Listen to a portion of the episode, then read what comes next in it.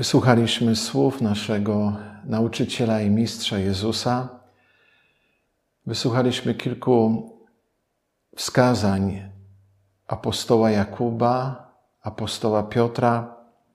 Również Stary Testament jest bardzo zatroskany, aby ci, którzy Bogu zaufali, używali język we właściwy sposób. Są dwie księgi, które temat języka podejmują wielokrotnie. Na kartce, którą trzymam w ręku, zebrałem cytaty z księgi Przysłów, mówiące wyłącznie o języku. Księga Przysłów e, liczy 31 rozdziałów. Na tej kartce znajduje się 76 cytatów mówiących o właściwym i niewłaściwym używaniu języka. Podobnie jest w Księdze Mądrości Syracha. Księga ta liczy 51 roz, rozdziałów i na kartce, którą prezentuję, znajduje się 61 cytatów mówiących o języku. I możemy w jakiś sposób e, e, streścić to bogactwo, które zawarte jest w tych księgach. Bardzo często biblijni mędrcy ukazują dobre lub złe używanie e, języka radykalnym przeciwstawieniu. Albo śmierć, albo życie.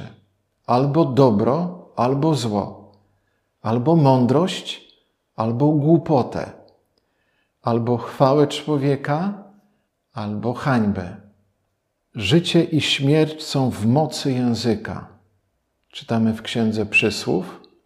Myślę, że jest niebezpieczeństwo, gdy czytamy księgi mądrościowe, by myśli tam zawarte przyjmować jak aforyzmy, złote myśli, e, podobnie jak wiele innych złotych myśli, które znajdujemy w światowej literaturze.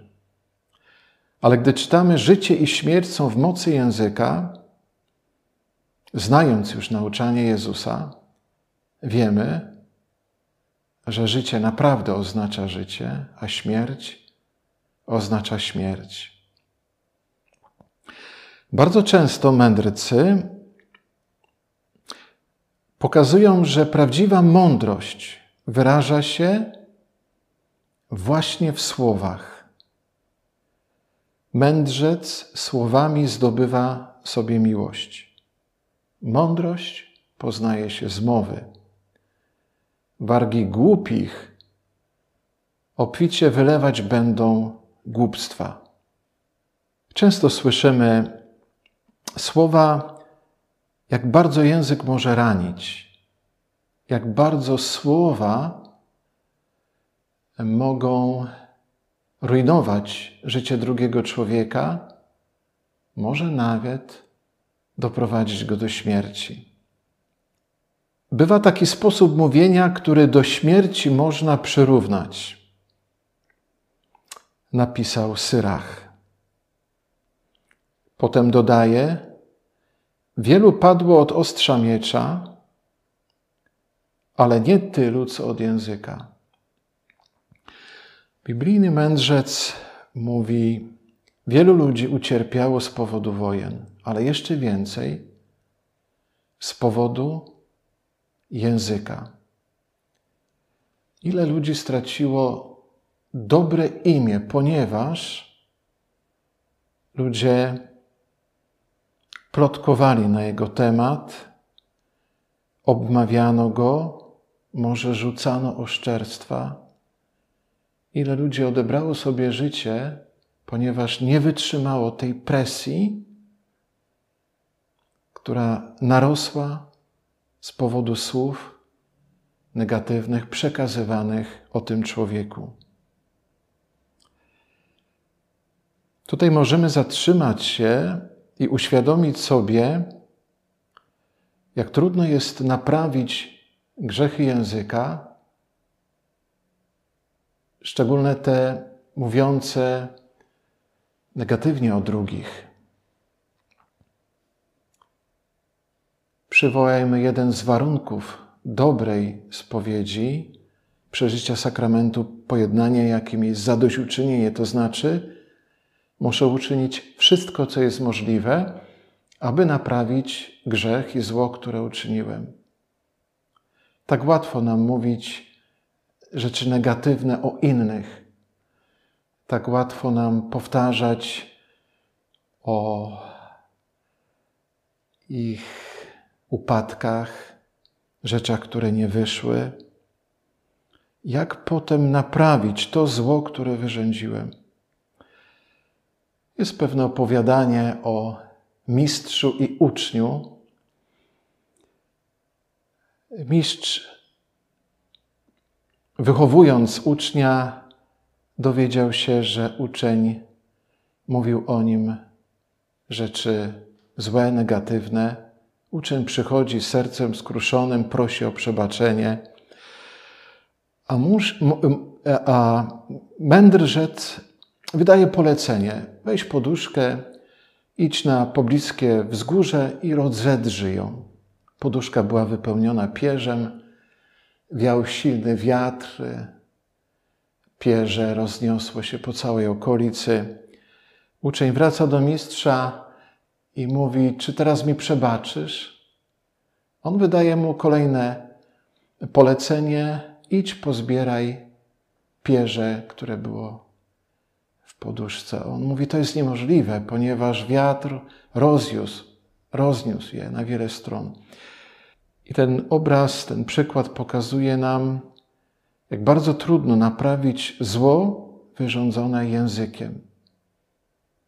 Ogromna bojaźń, ogromna odpowiedzialność za słowa, które wypowiadamy o innych. Plotka bywa jak pchnięcie mieczem, czytamy w księdze przysłów. Kto słucha obmów, nie znajdzie wytchnienia.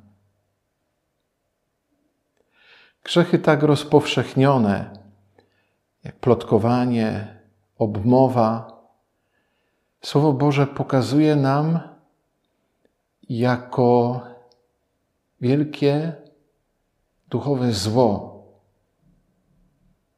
A równocześnie mędrzec mówi: Szczęśliwy człowiek, który nie zgrzeszył językiem. Szczęśliwy mąż, który nie potknął się ustami. Szczęśliwy, kto się językiem nie poślizgnął. Właściwe używanie języka jest drogą do życia szczęśliwego. Psalmie 34 czytamy słowa: Jaki ma być człowiek, co miłuje życie i pragnie dni, aby zażywać szczęścia? Jaki ma być człowiek miłujący życie? Jaki ma być człowiek, który pragnie dni, by zażywać szczęścia?